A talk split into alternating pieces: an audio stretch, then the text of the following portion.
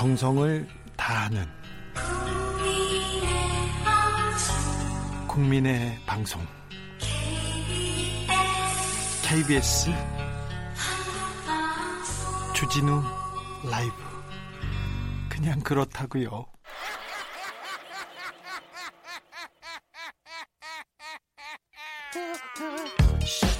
발로 뛰는 기자, 탐구하는 기자, 세상의 질문을 마구 던지는 기자, 기자가 본 오늘의 세상, 기자들의 수다. 라이브 기자실을 찾은 오늘의 기자는 미국에 있는 경향신문 박병률 기자입니다. 안녕하세요. 네, 안녕하세요. 네, 지금 몇 시예요? 지금 새벽 4시입니다. 네, 일어나기 좋은 시간입니다. 죄송합니다. 네.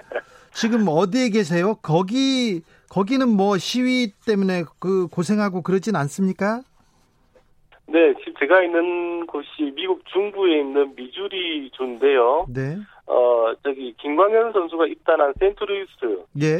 가까운 어, 바로 그 주입니다. 네. 어, 여기는 지금 상대적으로 뭐 뉴욕이라든가 시카고 그리고 LA 같은 곳과의 비교해서는 어, 시위가 격하지 않습니다만 상황이 상당히 빨리 변하고 있다 이렇게 말씀을 드릴 수가 있을 것 같습니다. 음, 여기 주지사가 어, 오늘 주에 대한 비상사태를 선포를 했고요. 어, 방금 여기 들어온 어, 지역 뉴스를 보니까 어, 오늘 저녁에 이 지역에도 이제 주요 간선 도로가 시위대로 인해서 어, 점거를 당했다. 그래서 교통이 상당히 차질을 빚었다. 이런 내용들이 나오고 있습니다. 어, 어제 뉴스가 다르고 그리고 오늘 뉴스가 다르고 또 내일 뉴스가 다른 게 현재 이거 지금 상황입니다. 그러면 상황은 시위 어, 상황이 격화되는 거죠? 그렇습니다. 예, 이게 지금 다른 지역에서 점점 이제 과격한 시위가 어, 벌어지고 있다 그리고 커지고 있다 이런 뉴스가 나오니까 네. 같이 좀 영향을 받는 것 같기도 하고요. 예. 어, 그리고 또 하나 중요한 게 이번 이 사태가 단지 어, 미네폴리스 한 곳만의 문제가 아니라 그동안 미국에 있는 50여 개 주 곳곳에서 이러한 그 흑인들에 대한 그러니까 African American에 대한 차별 문제가 많았었는데 어, 그런 것들이 동시에 지금 폭발을 하면서 커지고 있습니다. 여기 미주리주도 마찬가지로 많은 어, African American들이 어, 부당한 대우를 받았다 이런 불만들이 많았는데 이것들이 이제 터져 나오다 보니까 어, 각 지역적으로도 지금 급속하게 상황이 악화되고 있는 그런 모습입니다. 군대 투입을 준비하고 있다는 뉴스도 봤는데 지금 군이 투입될 태세입니까? 지금 워싱턴 DC 같은 경우는 지금 투입이 됐죠. 이미 투입된 주가 15개 주에 지금 달하고 있고요. LA 같은 경우도 제가 지금 투입된 걸로 알고 있습니다. 어, 지금 또 추가적으로 상황이 더 악화되면 계속해서 지금 주방위군이 이제 투입할 수 있다. 어, 이런 얘기가 나오고 있고 실제로 어, 지금 사태가 그만큼 지금 나빠지고 있는 상황입니다. 어, 저기 한인 교민들 상황 좀 걱정이 됩니다. 한인 사회 분위기는 어떻습니까? 네, 이게 지금 상당히 좀, 좀 조마조마한 그런 상태입니다. 어, 제가 어제 애틀란타에 사는 한 교민과 통화를 해봤는데요. 어, 집에 도둑이 들었다 이런 얘기를 합니다. 아이고. 한국인들이 사는 집은 대부분 총이 없습니다. 그러다 보니까 어, 어떤 시대 혹은 시대가 아니더라도 어, 일반 사람들이 볼 때 이런 혼란을 틈타서 공격하기 딱 좋은 그런 상황인데요. 네. 그리고 또 우리 한인들이 주로 하는 곳이 식당이라든가 네일샵 이런 데인데 이게 또 시내 뭐 중심과 또 외곽 이런 데 또 바로 이제 그 거리에 어, 인접한 곳에 많습니다. 예. 그러다 보니까 이미 저 미니애폴리스 어 미네소타 주인데요. 여기에는 이미 피해를 입었다라는 교민들이 나오는데 이 피해를 당해서 울먹이는 모습이 현지 지금 TV에 나오는 것을 어제 또 보기도 했습니다. 특히 교민들이 많이 사는 곳이 LA, 뉴욕, 그리고 아틀란타 이런 쪽인데 네. 상황이 어 일단 뭐 좋지는 않은 것 같고요. 특히 우리가 1992년 LA 폭동 때 한번 크게 피해를 봤던 그런 그 기억들이 있기 때문에 어, 교민들이 지금 많이 좀 긴장하고 있고 이런 모습들이 보입니다. 좀 걱정이네요. 박병률 기자 혹시 집에 총 있습니까? 아 저는 여기 그 당연히 없습니다. 미국 국적이 없기 때문에 네. 여기서 총기를 가지고 있으면 불법이 됩니다. 아 그런가요? 음 코로나 상황도 미국은 지금 계속 안 좋잖아요. 좀 코로나 상황은 그렇죠. 어때요? 지금 확진자 무려 지금 180만 명 넘었습니다. 네. 사망자 10만 명 넘고. 네, 사망자 10만 명 넘고 지금 전 세계 확진자의 3분의 1, 전 세계 사망자의 3분의 1인데 어, 이런 속도면 뭐 지금 6월 중순쯤 가면 확진자 200만 명 넘지 않을까 싶습니다. 어, 근데 지금 특이한 게 지난주부터 미국의 주요 주들이 봉쇄를 지금 풀고 있습니다. 한국에서도 보도가 많이 됐을 텐데요. 그 레이컵 오작이라고 그곳에서는 이제 스위밍풀 그러니까 수영장에서 파티를 했던 그 모습들도 나와서 많이 우려를 주고 있는데 네네. 거기가 바로 여기 지금 미주리 주거든요. 아 예. 어 그러다 보니까 이제 확진자는 줄지 않았는데 이제는 못 참겠다 그러면서 봉쇄를 풀다 보니까 어, 여기 현지인들 얘기로는 아마 이달 말이 가면 이 확진자가 또 폭증할 수 있지 않느냐 이런 우려를 하고 있고요. 여기에 덧붙여서 지금 이번 시위가 또 가뜩이나 불안한 상황에서 확진자를 더 확산시키는 계기가 될 수 있다 이런 우려도 공식적으로 지금 나오고 있습니다. 어, 일부 주에서는 실제로 이번에 지금 거리 시위에 참여를 했다면 코로나 검사를 반드시 받아봐라 이런 거리를 할 정도로 얘기들이 나오고 있는데요. 제 개인적인 생각으로는 지금 이런 시기라면 아, 이달 말 가면 상황이 더 나빠지지 않을까 지금 더 그런 걱정을 하고 있습니다. 언제까지 미국에 계셔야 돼요? 전 지금 이제 두 달 정도 남았는데요. 네. 아 근데 지금 상황이 계속 나빠지니까 네. 뭐라고 말을 할 수가 없겠네요. 음 안팎으로 또 음, 미국의 상황이 그렇게 좋지 않습니다. 바깥에서는 미국과의 지금 대결을 미국과의 미국과 중국 간의 갈등 이게 더 고조되고 있는데요. 이 부분은 어떻게 봐야 됩니까?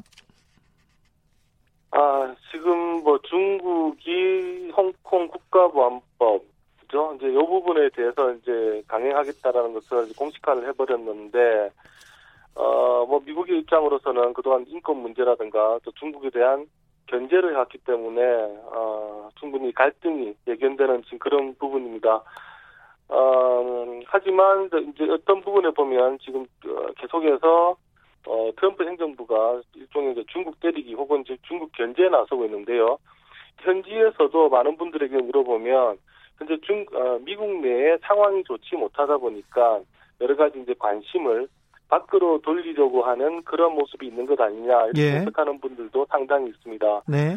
어, 특히 그 아무래도 트럼프 대통령의 가장 큰 관심사가 11월에 있는 이제 재선이다 보니까 여러 가지 얘기들이 결국 재선 일정에 맞춰진 것 아니냐 여기에 맞춰서 어, 중국 정책도 강하게 했다가 약하게 했다가 결국 이렇게 가는 것 아니냐 지금 보는 분들이 있는데요.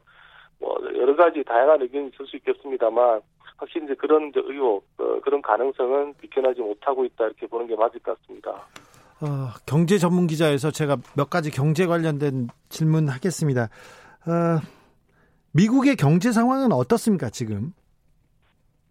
뭐 한국에도 지금 보도가 많이 됩니다만 상당히 지금 좋지 못합니다. 아마 이번 주 금요일이 되면 어, 미국의 그 취업, 그러니까 실업률이 공표가 될 텐데요. 네. 아마 20% 넘지 않을까 이런 뭐 거의 확실시 된다 이런 얘기들이 나옵니다. 어, 우리나라 얼마 전에 발표된 실업률이 4%였으니까 무려 지금 5배나 많은 상황입니다. 상당히 많은 분들이 일자리를 잃었고요. 지금 여기도 식당이라든가 그리고 주요 커피 전문점들 아직도 문 안 연 곳이 많습니다. 어, 저 여기서 한국에 대한 뉴스를 들으면 네. 아, 벌써 그렇게 많이 정상화됐나 싶을 정도로 제가 느끼고 있으니까 미국은 지금 거의 안 돌아가고 있다 보시면 되고요. 다만 지금 트럼프 행정부가 상당히 많은 돈들을 국민들에게 풀었습니다. 실업수당도 많이 풀었고요. 또 이제 재난지원금도 많이 풀었기 때문에 지금 이 돈을 가지고 미국 국민들이 근근히 버티고 있다 이렇게 보시면 됩니다. 하지만 이게 계속 지급이 될 수가 될 수는 없기 때문에 어, 빠른 시일 내에 어떤 이제 경제가 정상화되지 않으면 어, 상황은 더욱더 지금 나빠질 것 같은데요. 지금 이런 부담 때문에 미국에서도 지금 음, 확진자가 아직 감소하지 않고 있음에도 불구하고 계속해서 빨리 경제를 재개를 해야 된다는 얘기가 나오고 있는 그런 이유 중에 하나입니다. 어, 미국의 실업률이 이렇게 높아지고 미국 경기가 이렇게 안 좋으면 우리나라한테도 직접적인 영향이 그 미치는 거 아닙니까? 네, 많죠. 어, 일단 우리나라뿐만 아니라 미국은 사실 세계 소비 시장인데 네. 미국이 이렇게 소비가 막혀버리면 특히 우리나라 같은 수출을 많이 하는 나라 같은 경우는 상당히 힘들어집니다. 어, 또 중국도 미국에 많은 수출을 못 하다 보니까 우리나라가 중국에 많은 중간재를 또 수출을 하는데요. 네. 어, 계속해서 우리는 뭐 미국에 대한 수출 줄어들고 중국에 대한 수출 줄어들고 그리고 어, 다른 나라에 대한 수출도 줄어들기 때문에 어, 상황은 계속해서 안 좋은 쪽으로 갈 수밖에 없습니다. 얼마 전에 발표된 우리나라 뭐 지금 수출 동향 4월 4월인가요? 보니까 뭐 20% 가까이 감소가 됐던데 이런 상황이 미국 경기가 살아나지 않으면 당분간 계속될 수밖에 없습니다. 어, 홍콩에 대한 특별지위를 철폐하겠다는 트럼프 정부의 방침이요. 이, 이는 어떤 영향이 있을까요? 그리고 우리 경제에는 어떤 영향을 미칠까요? 우리가 투자하기 오히려 좋은 시점이 아닌가 그렇게 생각하는 사람들도 있습니다, 지금. 네, 참 예측하기가 참 힘들죠. 어, 일단 홍콩이 특별지위를 상실한다. 네. 이렇게 됐을 경우에 어떻게 될까? 어, 홍콩이 가지고 있는 여러 가지 이점들, 특히 금융 부분에 이점이 있는데요. 금융과 무역 부분. 어, 이 부분이 상당히 빠른 시일 내에 붕괴될 가능성이 있습니다. 그렇다면, 네. 어, 만약 무역에 대한 부분들, 특히 이제 홍콩 항도 큰데요. 이런 중개무역이라든가 이런 부분에 대해서는 우리나라의 부산항이라든가 그리고 인천항 이런 것들이 수혜를 받을 가능성이 있습니다. 어, 하지만 금융 부분에서는 과연 우리가 가져올 몫이 있을까 크게 없을 것 같은 생각이 좀 드는데요. 상대적으로 싱가포르라든가 그리고 쿠알라룸푸르 쪽이 어, 이득을 볼 가능성이 큽니다. 그리고 또 하나는 지금 중국의 홍콩 바로 옆에 있는 선전이라는 도시가 아주 빠르게 지금 성장을 하고 있는데요. 네. 아마 중국 입장에서는 선전이 홍콩의 역할을 어, 흡수할 수 있을 것이다 이렇게 지금 생각을 하고 있을 것 같습니다.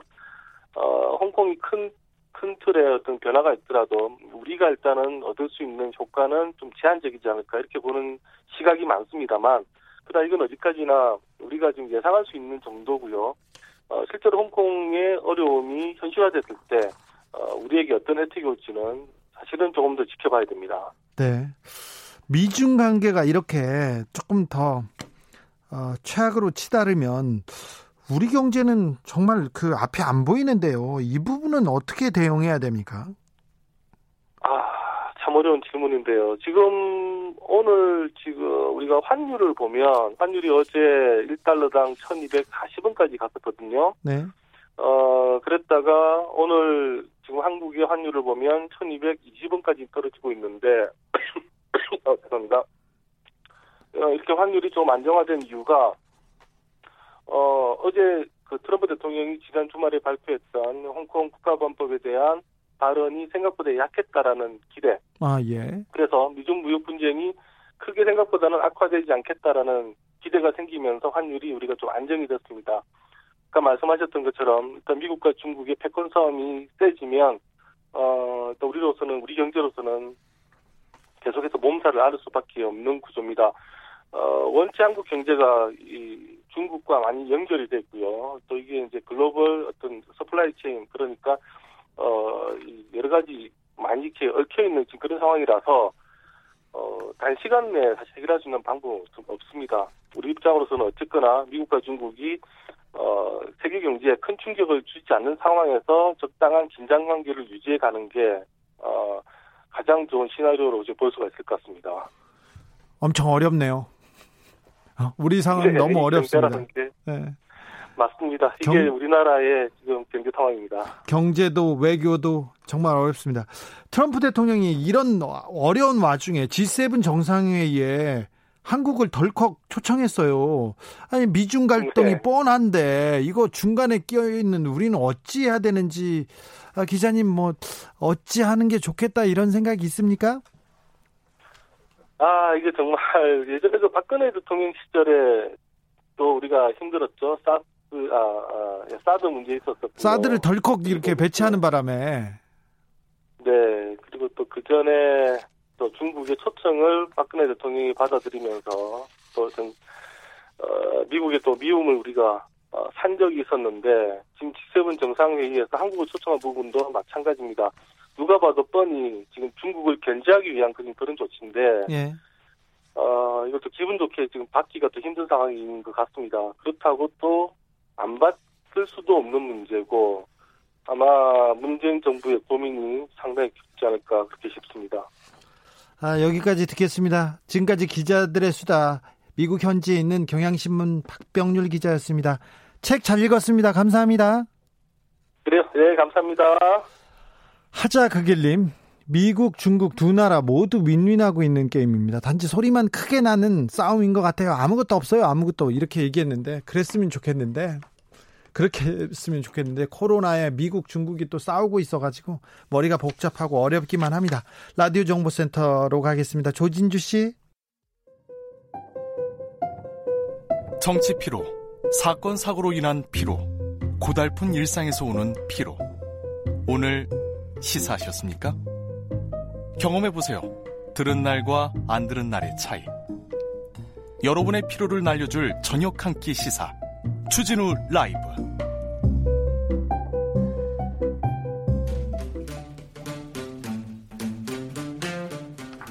청년이 보고 듣고 느끼는 요즘 우리 사회. 그것이 궁금하다.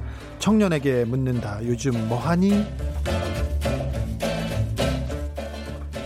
월요일은 여론과 커뮤니티로 읽는 시사 시간입니다. 오늘 함께할 청년은 프로 게이머 출신 유튜버 황희두 씨입니다 어서 오세요 네 안녕하세요 주말 어떻게 보내셨어요? 뭐 공부도 하고 네. 또 미디어 literacy 교육에 관심이 많아서 네. 그것도 열심히 준비도 하고 그러고 있었습니다. 주말에 공부하셨어요? 아니, 청년이 공부하는 건 이건 좀 아니잖아요. 저는 원래 공부를 안 했던 사람이라 네. 이제 뒤늦게 공부를 시작했습니다. 그래도 공- 공부 안 하면 뭐 하고 놀아요? 어 그냥 유튜브 많이 보기도 하고 네. 좀 재미있는 유튜버 보면서 영감을 얻기도 하고 그렇습니다. 네. 아우 재미없게 노시네. 다른 친구분들은 친구들 만나면 친구들 만나요. 친구들 만나면은 막 PC방 가는 사람들도 있고 네. 요즘 제 친구들은 근데 취업 걱정하고 그러느라고 네. 이 게임방도 못 가고 되게 힘든 나날들을 보내고 주로 있습니다. PC방에서 친구들을 만납니까? 저희 때는 당구장이나 다방 같은 데서 만났거든요. 예, PC방을 가는 경우도 있고 아니면 집에 아예 그냥 세팅을 해서 좋은 컴퓨터를 사놓고 온라인으로 요즘 많이 만나더라고요. 아, 집에 안 만나고 네, 요즘 특히나 이 코로나 때문에 비대면이 좀 이렇게 이슈가 돼서. 그럼 온라인으로 채팅을 하면서 이렇게 모임을 합니까? 네 네, 맞습니다. 게임하면서 예, 게임하면서 얘기하고 서로 이렇게 온라인으로 직접 이렇게 스피커 이렇게 이용해가지고 헤드셋으로 이렇게 마이크도 이용하고 해가지고 네. 게임도 하고 그렇습니다. 그래요? 네. 데이트를 그렇게 하지는 않죠. 일부 그러는 사람들도 있는데 네. 대부분은 이제 직접 만나는데 이 친구들하고 만나는 거는 좀 다른 케이스인 것 같아요. 온라인으로. 예. 온라인으로 모임도 하고 그렇습니다. 요즘은 온라인으로 많이 만나는 것 같아요. 어, 네. 그래요? 네. 네. 어떤 이야기 준비해 오셨습니까? 어, 오늘은 그 지난주에 삼성전자 이재용 부회장이 두 차례 그 검찰 조사를 받았잖아요. 네. 예, 근데 이 두- 2차 조사도 17시간 넘게 진행이 됐다고 해- 하는데 이제 곧 구속영장 청구 여부가 결정이 될 것 같은 상황이잖아요. 네, 그렇습니다. 예, 그런데 이재용 부회장의 검찰 소환 조사를 두고 문재인 정부가 삼성을 죽이려고 한다 이런 이야기가 일부 인터넷 사이트를 통해서 흘러나오고 있습니다. 아, 청년들이 네. 사실 문재인 정부 관심 없고 삼성도 별로 관심 없잖아요. 예. 그런데 왜 아, 일부 인터넷 사이트가 여기에 붙었나? 이게 무슨 말인가요? 어, 일단 요약을 좀 해보면 네. 지금 문재인 정부가 삼성을 죽이려고 한다는 주제로 글이 올라오는데 예. 그 이재용 부회장이 조사를 받고 나왔는데 거의 기소는 확정된 것 같더라. 예. 근데 이 시국에 왜 자꾸 이재용을 못 살게 구는지 아냐? 예. 바로 이재용을 끌어내리고 문재인 대통령 측근을 대표이사로 선임시킨 뒤에 아, 이걸? 중국에 갖다 바친다는 그런 속셈이라고 얘기하고 중국도 있어요. 나왔네. 또 나왔어요. 또 이게 나왔어요. 부정선거도 연결됩니다. 아, 네. 예, 똑같, 똑, 똑같은 이게, 이게 그 공식이네요. 예. 자, 이재용 끌어내리고 문재인 대표, 대통령의 측근을 대표이사로 선임한 다음에 중국에 갔다. 이게 무슨 말입니까, 이게. 그러니까 네. 뭐만 하면 자꾸 이 중국 조선족 얘기가 나오고 예. 부정선거 얘기가 나오는데 네. 아무튼 이거의 팩트를 좀 요약해 보면 예. 뭐 다들 아시겠지만 또 전문가시지 않습니까? 네. 이 삼바 회기 사기랑 네. 뭐 뇌물 공여 혐의, 횡령, 그다음에 재산 국외 도피, 범죄 수익 은닉, 국회 위증 등등 너무나 많은 혐의가 있잖아요. 예. 그래서 그 심지어 최근엔 그래서 준법위를 설치해서 대국민에게 사과하라는 등 계속 재판도 밀렸고 소환도 미뤄지고 있는 상태에서 최근에 소환을 두 차례 그 받은 상황인 겁니다. 예. 그래서 그 앞서 말씀드렸듯이 일부 커뮤니티에서는 문재인 대통령이 삼성을 죽이려는 이유를 올리면서 이재용 부회장을 구속시키고 삼성을 중국에 전부 바치려고 하는 거다. 그러면서 우리한테는 이제 시간이 얼마 없다. 중국이 개입한 이번 부정선거를 까발려서 문재인 대통령 일당을 끌어내리고 미국과 같은 편에 서서 자유민주주의, 자유시장 경제를 지켜야 한다. 그리고 우리의 삼성을 꼭 지켜내자. 이렇게 주장을 하고 있습니다. 아, 네. 아, 무슨 말인지 알겠어요. 이 감독님이 저걸 믿는다고 이런 문자 주셨고요. 봄 아지랑이 님이 소설 소설 속 주인공은 늘 중국이야 여기는 이렇게 얘기합니다. 봄날님이 삼성 이재용 뉴스에 아무도 관심 없는 게 더 심각해 보이는데 여기는 아예 이상한 뉴스로 지금 관심. 원래 젊은 친구들이 삼성에 관심이 있고 그렇지 않잖아요. 예, 그 이게 되게 복잡한데 제일 중요한 거는 가장 많이 관심 가지는 건 가십거리. 그러니까 남들이 싸우는 걸 좋아하고 음모론 좋아하고 네. 거기서 이기는 사람 내 편. 약간 요런 심리들이 좀 많이 있습니다. 네. 그래서 이렇게 좀 몰아가고 있는데 대중들의 여론을 좀 보면 네. 좀 아이러니했던 게 일부 좀 진보적인 성향의 커뮤니티 외에는 많은 커뮤니티나 여론을 보면 삼성은 괴롭히면 안 된다. 네. 이런 식으로 얘기를 하더라고요. 네. 그래서 삼성이 우리나라를 위해서 한 게 많고 이재용이 처벌을 받으면 우리나라 경제가 안 그래도 안 좋은데 더 안 좋아진다. 아, 이 얘기는 네. 삼성이 몇십 년 전부터 그 여론 작업을 조금 해요. 예. 그래서 쭉 뿌리는 내용인데 예. 여기에 젊은 친구들이 전혀 반응을 안 했는데 네. 지금 지금 조금 반응하고 있네요. 이게 그 부정선거 이슈랑 맞물려 가지고 또 맞물려서 네, 그리고 흥미로워서 좀 그런 것 같습니다. 네. 왜냐면 중국에 이게 뭐 넘어간다고 생각하고 이걸 믿고 있는 사람들 입장에선 야 우리나라 그 삼성 하면 뭔가 그 우리나라를 지탱해 주는 최고의 기업이라고 인식을 하고 있는데 그게 중국에 넘어가면 우리 큰일 나겠다. 요런 걸 끌어올리는 것 같습니다. 아, 아무래도 심각한 것 같은데 4695님은 추적해서 어미 다스려야 할 듯하네요. 이렇게 하고요. 마무빠님이 이러다가 문재인 대통령 귀하설 나오는 거 아닌가요? 이렇게 얘기하는데 그런 내용은 없지 않습니까? 있는 거 네, 있을 것 같아요. 문재인 대통령이 아마 북 뭐 네, 북한 중국과 연결 지어 가지고 네. 뭐 온갖 소설들을 많이 쓰고 있는데 일반 그 일반인들 입장에서 보면 야 진짜 말도 안 된다라고 생각을 하지만 네. 그 안에 빠져서 계속 그거를 막 하루 일주일 한 달 넘게 보다 보면 은근히 이게 세뇌된다는 게 참 무서운 것 같습니다. 아, 네. 왜 그런 걸 보고 있지? 차라리 바깥에 나가서 놀지. 네. 아, 네. 또 다른 얘기로 넘어가 볼까요? 커뮤니티를 뜨겁게 달군 네. 핫한 내용. 또 네. 어떤 얘기가 있습니까? 네, 다음으로는 지금 또 정의연 의혹과 관련해서 지난주 월요일에 이용수 할머니께서 기자회견을 하셨고 네. 또그 다음엔 윤미향 그 지금 이제 의원이 되셨죠. 네. 기자회견을 하셨는데 이거 관련해서 좀 커뮤니티가 뜨거웠습니다. 뜨거웠는데 여기선 중국은 없겠죠? 이번엔 좀 일본 이야기입니다. 일본 그렇죠. 네. 일본은 좀 젊은 친구 게임하는 친구들도 일본은 싫어하지 않나요?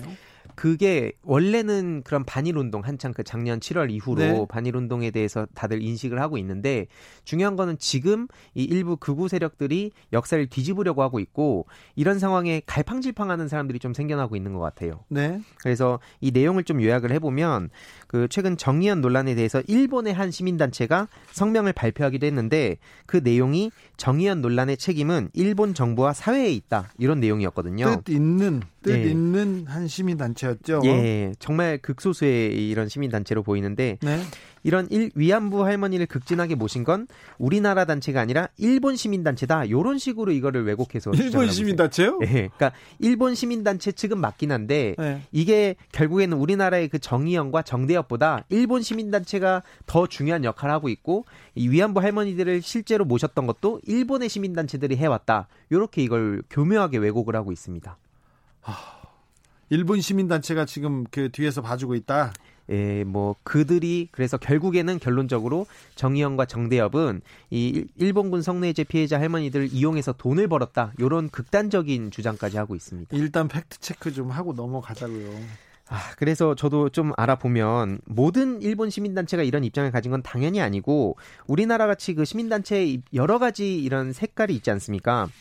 해서 일본군 위안부 피해 문제 해결을 위해서 노력해온 일본 시민단체가 이번에 정의연 논란과 관련해서 이렇게 일본 정부와 사회야말로 책임을 묻는다라는 제목의 성명을 발표한 건 맞습니다.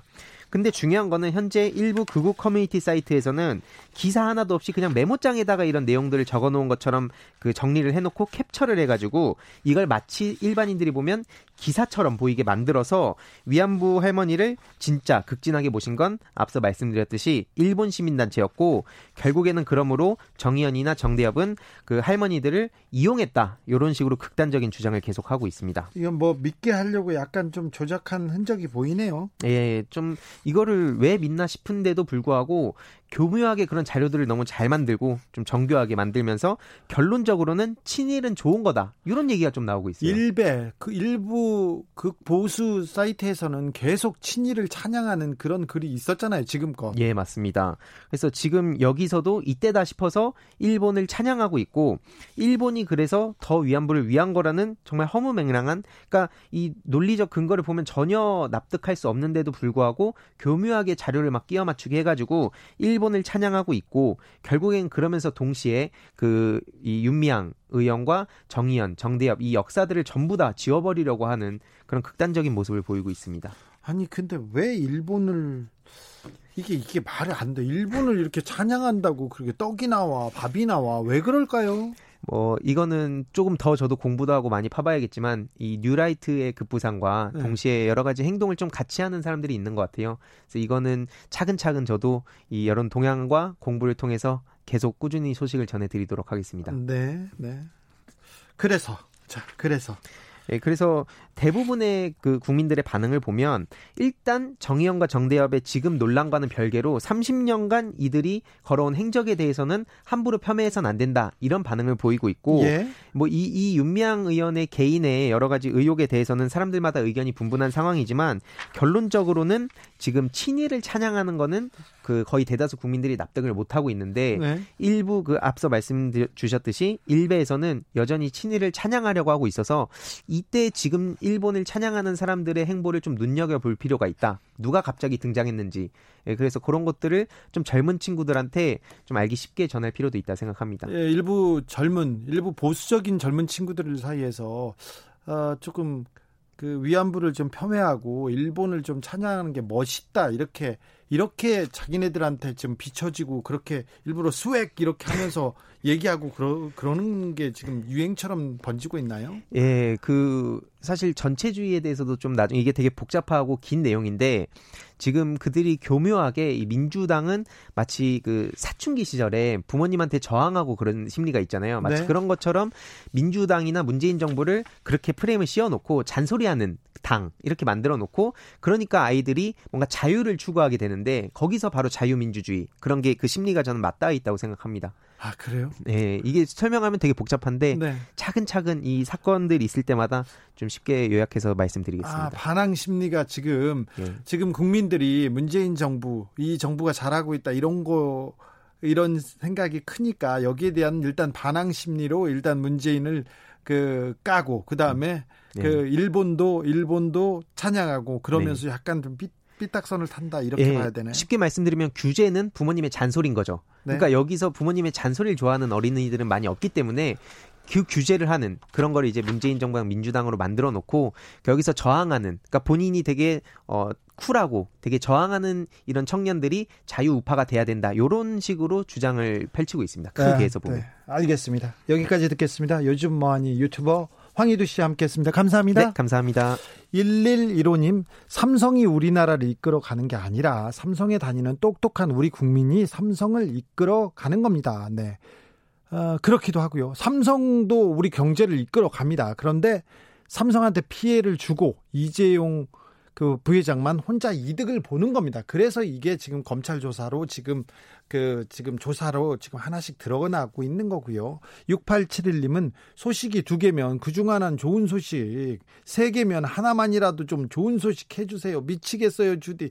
아, 네, 죄송합니다. 저도 미치겠어요. 어, 그왜 아, 일베들이나 일부, 일부 커뮤니티에서는 이렇게 생각하는지 저도 이해가 안 돼서 저희가 공부하자고 하는 건데, 에, 유념하겠습니다. 따뜻한 뉴스. 아시겠죠, 황혜두 씨? 네. 알겠습니다. 키키 S님, 국정원 김하영 댓글 조작해도 유야무야 잘 살고 있으니까 끊임없이 마구 떠들어 대는구나. 마구 조작질을 해대고 있구나. 이렇게 생각하는데 표현의 자유도 좋은데 이런 가짜뉴스를 유포하는 부분에 대해서는 좀 법적 책임도 물어야 되는데 하는 생각이 듭니다. 아하님이 이재용 부회장이 조 단위로 분식회계 한 건 청년 대학생들 수십 년 무료로 대학 등록금 안 내도 되는 액수요. 그리요. 네, 맞습니다. 네. 여기까지 듣겠습니다. 네. 교통정보센터 김한나 씨. 테이크아웃 시사 나왔습니다. 오늘도 하나 챙겨가세요. 주진우 라이브.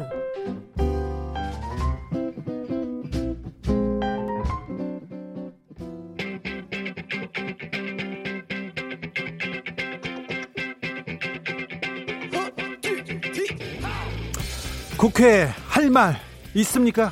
국회의원한테 민원 넣고 싶으세요? 그렇다면 잘 오셨습니다. 여러분의 모든 민원을 귀 기울여서 잘 해결할 만한 그런 사람을 모셨습니다.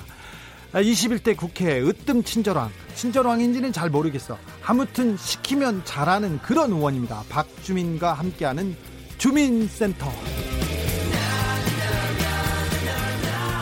21대 국회를 맞아서 우리 주진우 라이브에서 야심차게 준비했습니다. 주민센터. 우리 보통 어 뭐 높은 사람들 주치의 있지 않습니까? 우리한테는 주치의원이 있습니다. 바로 박주민입니다. 우리 박주민 잘 시켜 먹자고 돈은 국회에서 받습니다. 돈은 국가에서 받고요. 열심히 뛰는데 우리가 국회에 할 말이 있으면 여기서 하고 시킬 일 있으면 여기서 시키자고요. 그래서 불렀습니다. 박주민 의원은 모르고 왔습니다. 안녕하세요. 예, 안녕하십니까. 그런 용도로 불렀습니다. 컨셉이 이런 줄 몰랐는데요. 네. 그래도 책임지고 앞으로 매주 월요일 이 예. 코너를 책임지고 박주민 최고위원께서 이끌어 나갈 겁니다. 네. 아, 주로 어떤 민원이 많이 들어왔어요? 박주민 의원님 뭐 좀 해주세요. 박주민 의원님 어떤 것 좀 부탁드려요. 음, 이런 의원... 입법 관련된 민원 많고요. 네. 그 다음에 뭐 어떤 최근에 뭐 같은 경우에는 뭐 언론에 어떤 보도가 있으면 그게 이제 가짜 뉴스다 또는 네. 틀리다 뭐 네. 그러면 문제 제기를 해달라 뭐 네. 이런 민원도 많았고요. 그런 네. 일단 틀리다 그러면 박주민 의원한테 물어보죠. 같이 갑시다님 질문 왔습니다. 방 옮기셨죠? 이렇게 얘기했는데. 네, 방 옮겼습니다. 어디로 갔어요? 제가 5층 쓰다가요. 네. 6층으로 옮겼어요. 한층 올라갔네. 네, 한층 올라갔습니다. 네. 한층 발전한 박주민 의원 어, 같이 가겠습니다. 어, 일단 아, 궁금한 거 있거나 좀 민원 넣을 거 있으면 이거 합법적입니다. 합법적으로 민원 넣을 거 있으면 이쪽으로 좀 보내세요. 문자 콩으로 보내주셔도 되는데 샵 9730 짧은 문자 50원 긴 문자 100원 콩으로 보내시면 무료, 무료입니다. 우리가 돈 벌려고 하는 거 아닙니다. 콩으로 보내시면 무료니까 이쪽으로 오시죠. 김창경님 바로 질문 왔습니다. 공공기관 지방이전 여전히 미흡합니다. 서울에 음. 남아있는 공공기관 아직 많습니다. 힘 좀 써주세요. 이렇게 했는데 네. 박주민 의원 이게 법사위원이었는데 네.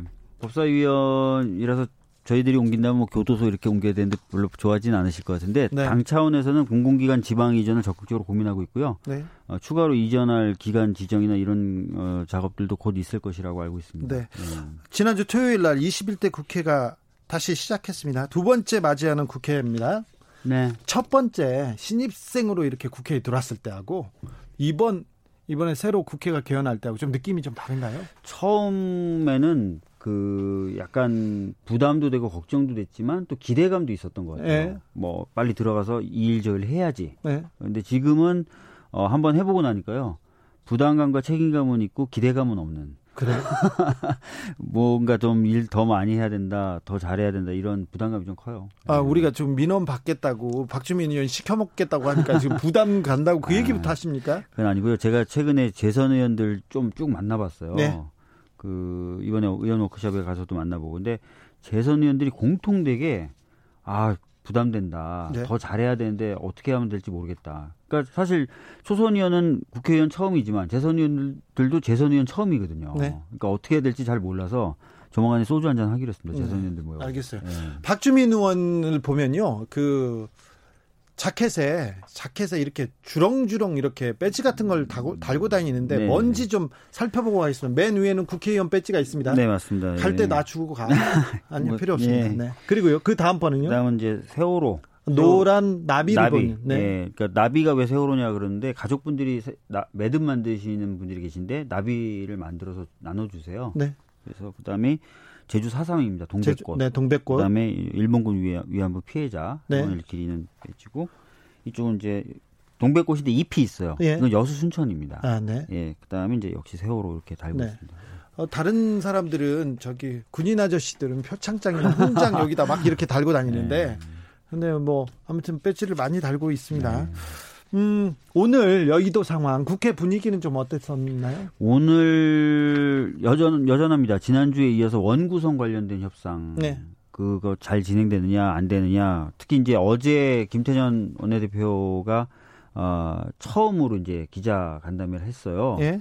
어 그러면서 이제 그 6월 5일 날 하겠다. 네. 개원을 하겠다. 예. 국회를 예. 열겠다. 이렇게 국회 열어야죠. 예. 그래서 지금 어 굉장히 이제 저쪽 미래통합당에서는 이걸 깜짝 뭐 놀랐죠. 뭐 네, 폭거라고 네. 또 얘기하고 네. 있고요. 그 이슈가 좀 있고요. 그다음에 이제 여전히 이제 많이 나오는 게 윤미향 네. 예, 의원에 대한 이야기 이런 것들이 많이 나오고 있습니다. 네. 오늘 최고위원회의가 있었는데 거기서 네. 한명숙 전 총리 사건 언급하셨다고요? 네, 제가 계속 좀 발언을 이어가고 있는데요. 네. 지난주 금요일이었습니다. 바로 KBS에서 어, 추가 보도를 내놨는데요. 네. 어, 원래 이제 한명숙 그전 총리 사건에서 1심에서 그 한만호 씨라는 분이 이제 검찰에서의 진술을 뒤집어서 네. 뇌물을 주지 뇌물 준 적이 없다라고 네. 했죠. 그러자 이제 검찰이 내세운 증인이 두 명 있어요. 감방 동기. 그렇죠. 감방 동기인데 그분 중에 한 분이 아 나도 네. 어 위증에 대한 교사를 받았다. 검사한테. 예. 그래서 어, 나에 대해서 조사를 하면 적극적으로 협조하겠다라는 네. 내용을 보도했는데 굉장히 중요한 그 증언입니다. 굉장히 그렇습니다. 중요한 예. 증, 증인이고요. 예. 이미 이제 감방 동료 3명 중에 다른 한 명이 예, 그런 사실이 있다. 그러니까 네. 즉 위증 교사를 받은 사실이 있다는 폭로를 했었는데 전에 그 폭로했던 그분은 법정에서 증언을 한 바가 없어요. 예. 그래서 이분의 경우에는 어 뭔가 내가 위증 교사를 받았어라고 한다고 해서 뭔가 불이익이 오진 않습니다. 예. 그런데 어, 그러니까 금요일 날 보도됐던 이분은 이미 법정에서 증언을 했어요. 예. 그렇기 때문에 내가 그때 증언했던 것이 거짓말이야라고 네. 하면 본인도 처벌받을 수 있는 거예요. 네. 네. 그럼에도 불구하고 즉 처벌받을 위험이 있음에도 불구하고 내가 그 당시 했던 증언은 허위다라는 취지의 에, 이야기를 KBS를 통해서 한 거죠. 네. 그러니까 굉장히 어떻게 보면은 중요한 보도가 있었던 거라서 어, 이것에 대해서 좀 조사가 될 필요가 있다라고 예. 어, 제가 발언을 했습니다. 예. 어, 사실 한명숙 그 전 총리 사건이 대법원까지 판결이 끝난 사건이어서 재심이 좀 어, 렵지 않겠느냐 이렇게 얘기했어요. 한만호 비망록은 이미 어, 증거로 채택되어 있기 때문에 그런데 두 명의 증인이 나타난 거는 재심을 다퉈볼 재심을 열 수도 있는 그런 중요한 증거이기도 하지 않습니까? 네, 뭐 근데 재심 여부는 뭐 한명수 전 총리님이 판단하실 문제라서 네. 저희들은 뭐 재심에 대한 얘기를 하기보다는 네. 검찰이 수사를 하는 과정에서 잘못된 게 있었다면 네.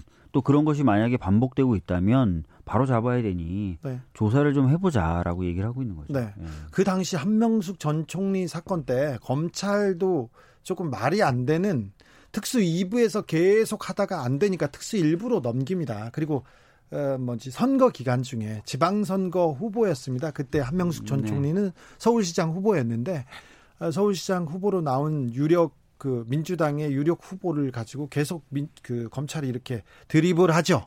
그리고 언론은 계속 물어뜯고 그래서 검찰과 언론의 합작 이 그때 그 있었는데 그 부분도 조금 좀 밝혀졌으면 합니다. 안정민님 이런 의견 주셨어요. 갓주민님 나오셨네요. 울 음. 남편은 핸드폰 배경 화면에 박주민 박주민 의원 깔았어요. 아, 나 왜 깐 줄 알아요. 이렇게 자신감이 생길라고 박주민 의원 딱 이렇게 까는 거고요. 늘 진심으로 살고 싶다고요. 네. 아, 늘 어렵고 힘든 국민 편이 되어 주세요. 음.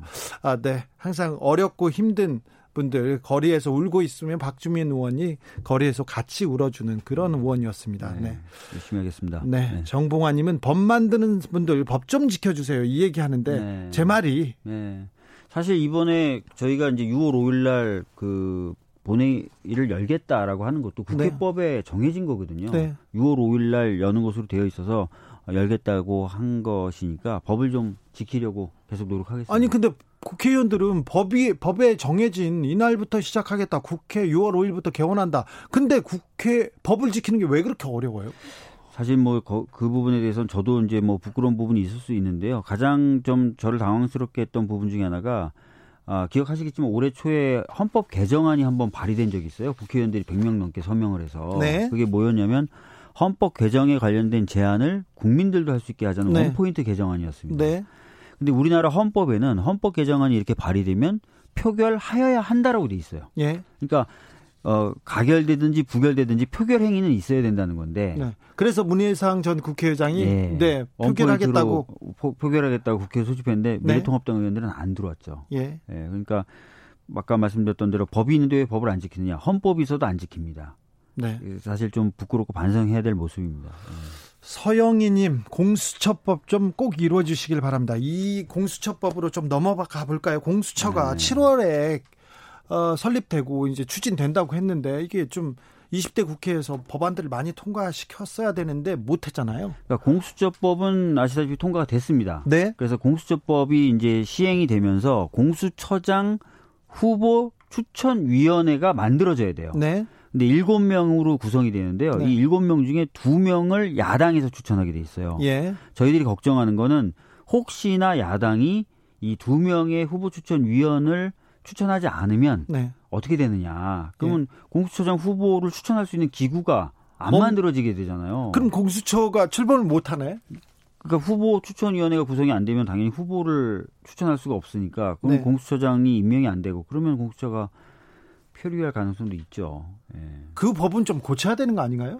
아 그래서 뭐 국회 그 규칙으로 예. 그 공수처장 후보 추천의 경우에 좀 신속하게 할 수 있도록 하는 내용을 담은 그런 네. 어, 규칙 개정안 같은 것도 발의되고 있습니다. 네, 네. 그렇습니까? 네. 김채연님이 박주민 의원님 국회의원 부당한 특권 좀 폐지해 주세요 이렇게 하는데 자 박주민 의원이 박주민 변호사였습니다. 거리의 변호사였는데 의원이 되자마자 네.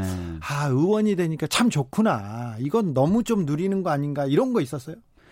어뭐 국회의원의 또 업무상 권한을 빼고 네. 그러니까 뭐 예를 들어 자료 제출을 요구한다든지 뭐 이런 업무상 권한을 빼고 좋았던 것 중에 하나는 제가 이제 변호사 시절엔 항상 투잡을 뛰었어야 됐어요.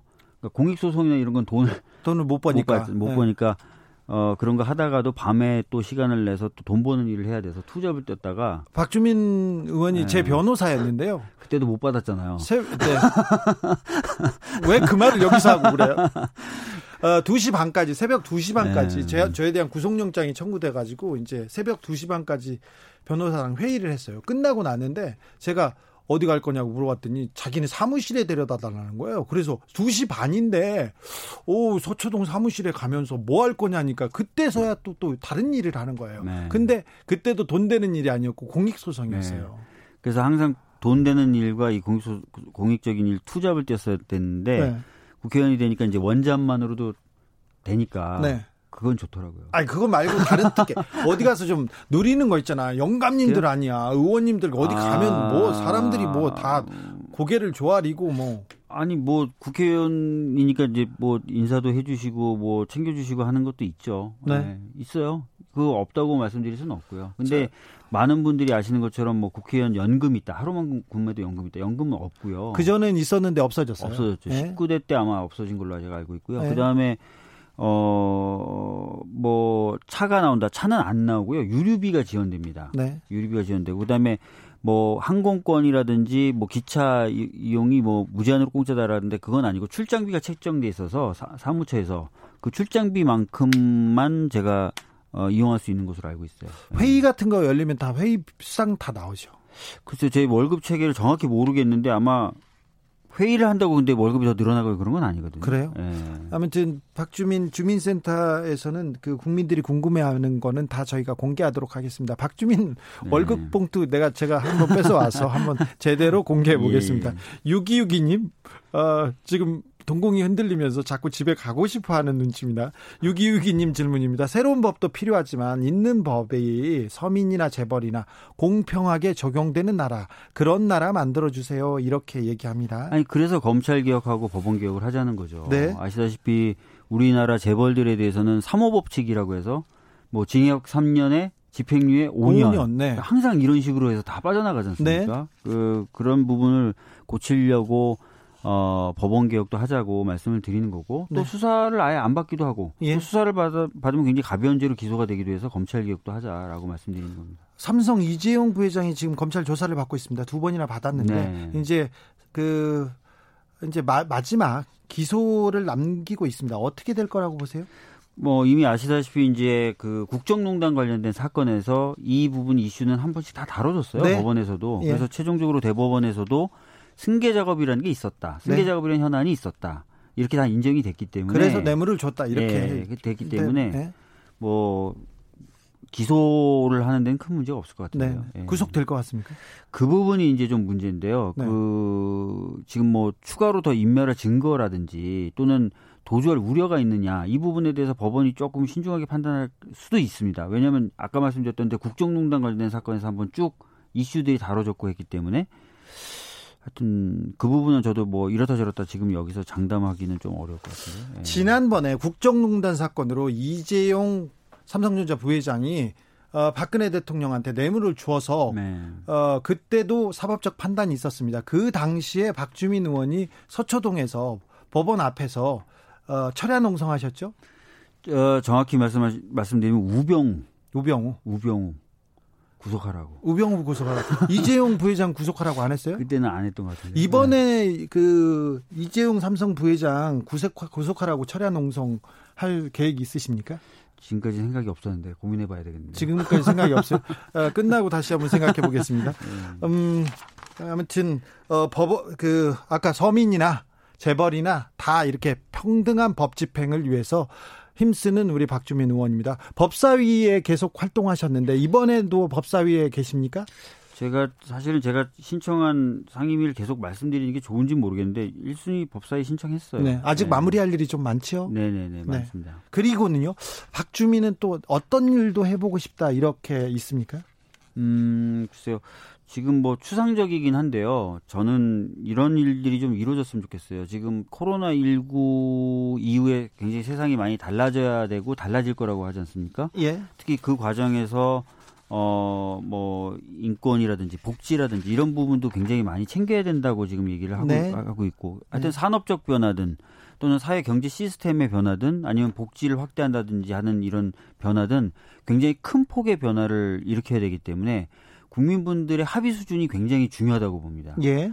아, 근데 지금까지 보면 이런 사회적인 대화, 그것을 통한 합의를 만들어내는 것이 부족했다고 봐요. 예. 근데 177석이나 이제 우리 당이 됐으니까 이 당이 어떤 그런 사회적 합의와 어, 사회적 합의를 위한 대화의 구심점도 될 수 있다고 저는 봅니다. 네. 그래서 그런 작업들이 좀 이루어졌으면 좋겠고 또 이루어진다면 그런 그런데 관련돼서 좀 역할도 하면 좋지 않을까라는 생각은 추상적으로 가지고 있습니다. 네. 0436님 이런 질문 주셨어요. 중소기업 다 죽어가요. 중소기업 지원 특별법 제정해 주세요. 이거 이 부분은 당에 가서 전달해 네, 주세요. 알겠습니다. 예. 이동주님 주 52시간 대기업 사무직은 여전히 안 지켜지고 있습니다. 전수조사해 주세요. 이렇게 하는데 이 부분은 어떻게 하실 거예요? 그 부분도 한번 확인을 해보겠습니다. 네. 예. 어, 박주민이 다 할 수 있는 게 아니에요. 한 명이야, 네. 한 명, 네. 가서 이제 당에 얘기, 얘기하는 거죠. 네. 5484님, 민식이법에 대해서 수정이 필요할 것 같습니다. 법 개정 생각 없으신가요? 이거 물어봤는데. 그 부분에 대해서는 논란이 좀 있습니다. 아, 이제 너무 과잉한 처벌이다라고 말씀하시는 부분이 있는 반면에 어린이들을 보호하기 위해서는 어쩔 수 없이 필요한 조치였다라고 네. 판단하시는 분들도 있어서 아마 21대에서 어, 여러 논의가 이루어지긴 할 겁니다. 네. 네. 그렇죠. 논의가 음. 필요합니다. 네. 무법자님이 주민센터 오늘만 하나요? 이렇게 물어봤는데 아닙니다. 네, 아닌가요? 네. 계속 해야죠. 계속, 계속 월요일마다 모여서 그때 그때 민원 그때 그때 평소에도 보내주세요. 박주민 어떻게 일 시키자. 박주민 네. 이번에는 어떤 일 부려먹자 이런 운동 캠페인 벌이셔도 됩니다. 그래서 네. 우리가 박주민 의원한테 어떤 어떤 얘기를 하고 그리고 해답을 찾 찾고 찾으려고 노력하는 그런 코너 만들려고 합니다. 네. 어, 박주민 의원은 몰랐어요. 그렇게 하기로 했어요. 오늘부터. 예. 예, 명심하시고요. 예. 예, 앞으로 각오 좀 부탁드리겠습니다. 마지막으로. 주민센터를 성실히 잘 운영하도록 하겠습니다. 네, 예. 열심히 하셔야 됩니다. 네, 네. 주민센터에서 냉혹한 네. 평가로 예. 네.